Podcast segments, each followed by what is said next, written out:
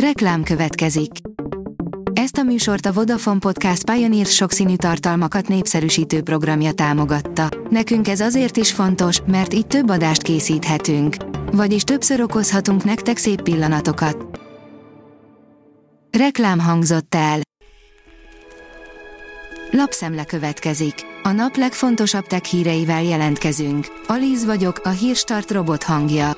Ma június 12-e, Villő névnapja van. A Bitport oldalon olvasható, hogy egyelőre bejött a keménykedés a Netflixnek.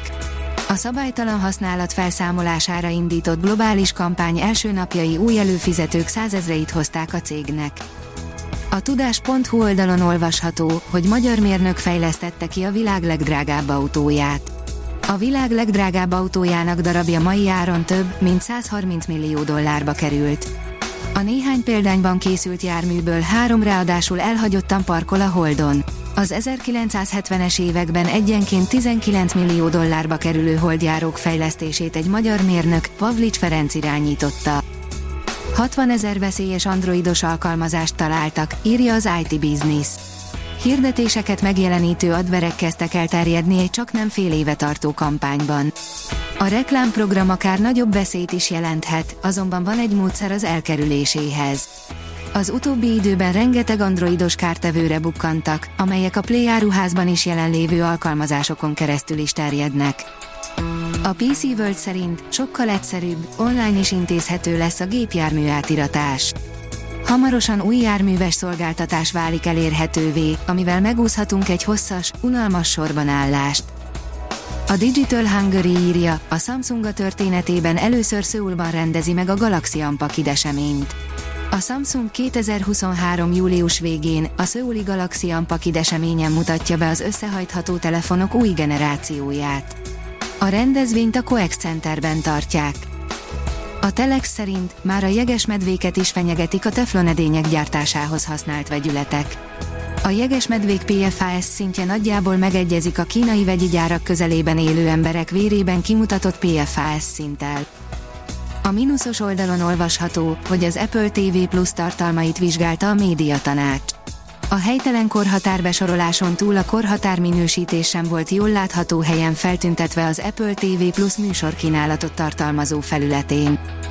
South of Midnight, egy nagy sikerű animációs filmszéria stílusában készülhet a játék, írja a The Geek. A South of Midnight az Xbox Game Showcase során látott napvilágot, és bár játékmenetet nem mutattak, a művészeti stílusa feltűnően ismerős. A tegnapi Xbox prezentáció során az egyik első bejelentett játék a South of Midnight volt. Ez egy lenyűgöző, déli témájú cím. A Mandiner oldalon olvasható, hogy itt van Kevin Costner utazós applikációja, többet tud, mint a Waze.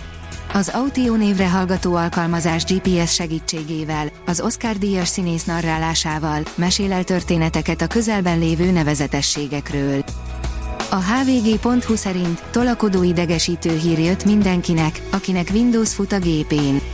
A jelek szerint a korábbinál is több felületen helyez el reklámokat a Microsoft a Windows 11-ben. Méghozzá úgy, hogy nem is árulják el pontosan, milyen termékről van szó. A Demokrata oldalon olvasható, hogy sikeres a robotsebészeti program. Sikeresnek minősítette a robotsebészeti programot az Országos Onkológiai Intézet és a Ján Ferenc Délpesti Kórház főigazgatója a projekt záró rendezvényén.